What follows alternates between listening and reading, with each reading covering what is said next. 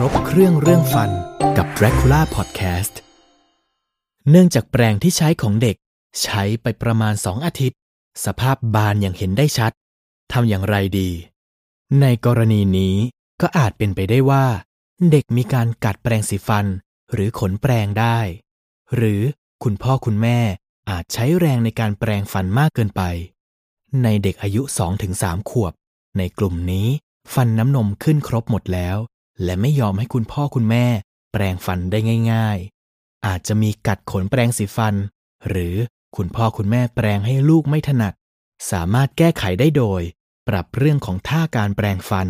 ให้ลูกนอนในท่านอนตัก คุณพ่อคุณแม่จะอยู่ตำแหน่งด้านบนศีรษะลูก ใช้ขาของคุณพ่อคุณแม่ หนีบตัวลูกไว้ หรืออาจจะใช้ผ้าห่ม พันตัวลูกไว้ เพื่อไม่ให้ดิ้นและไม่ให้เกิดอันตราย และเราสามารถควบคุมลูกได้อย่างง่ายดาย ใช้มือซ้ายในการเปิดริมฝีปากลูก หรืออาจจะมีผ้าอ้อม พันนิ้วมือซ้าย แปรงฟันด้วยมือขวา เราจะสามารถแปรงฟันแล้วเช็ดยาสีฟันออกได้ในเวลาเดียวกัน มีคุณพ่อคุณแม่หลายท่าน ที่อยากจะให้ลูกคุ้นเคยกับการแปรงฟัน ก็เลยให้แปรงสีฟันเป็นเหมือนของเล่น ซึ่งเด็กหลาย ๆ คนอาจจะนำเข้าปาก กัด เคี้ยว เลยอาจจะทำให้แปรงสีฟันบานได้ ขอสรุปว่า การที่แปรงสีฟันบานก่อนที่อายุควรจะเป็น จะมี 3 ประเด็นด้วยกันคือ 1. คุณพ่อคุณแม่ใช้แรงเยอะไปในการแปรง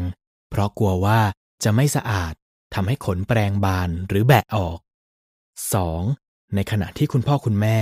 อยากจะให้แปรงสีฟันเป็นของเล่นกับลูก ลูกก็อาจจะกัดขนแปรงจนทำให้เกิดการบานได้ แต่ว่า ถ้าขนแปรงสีฟันบานแล้วไม่แนะนำให้ใช้ต่อ เพราะประสิทธิภาพในการใช้งาน หรือขจัดคราบแบคทีเรียจะลดลง 3. คุณพ่อคุณแม่อาจจะแปรงฟันให้ลูกด้วยท่าที่ไม่ถนัด เลยทำให้แปรงสีฟัน วางบนฟันได้ในตำแหน่งที่ไม่ถูกต้อง และพบกับเคล็ดไม่ลับการดูแลฟันเพิ่มเติมได้ที่ dracula.com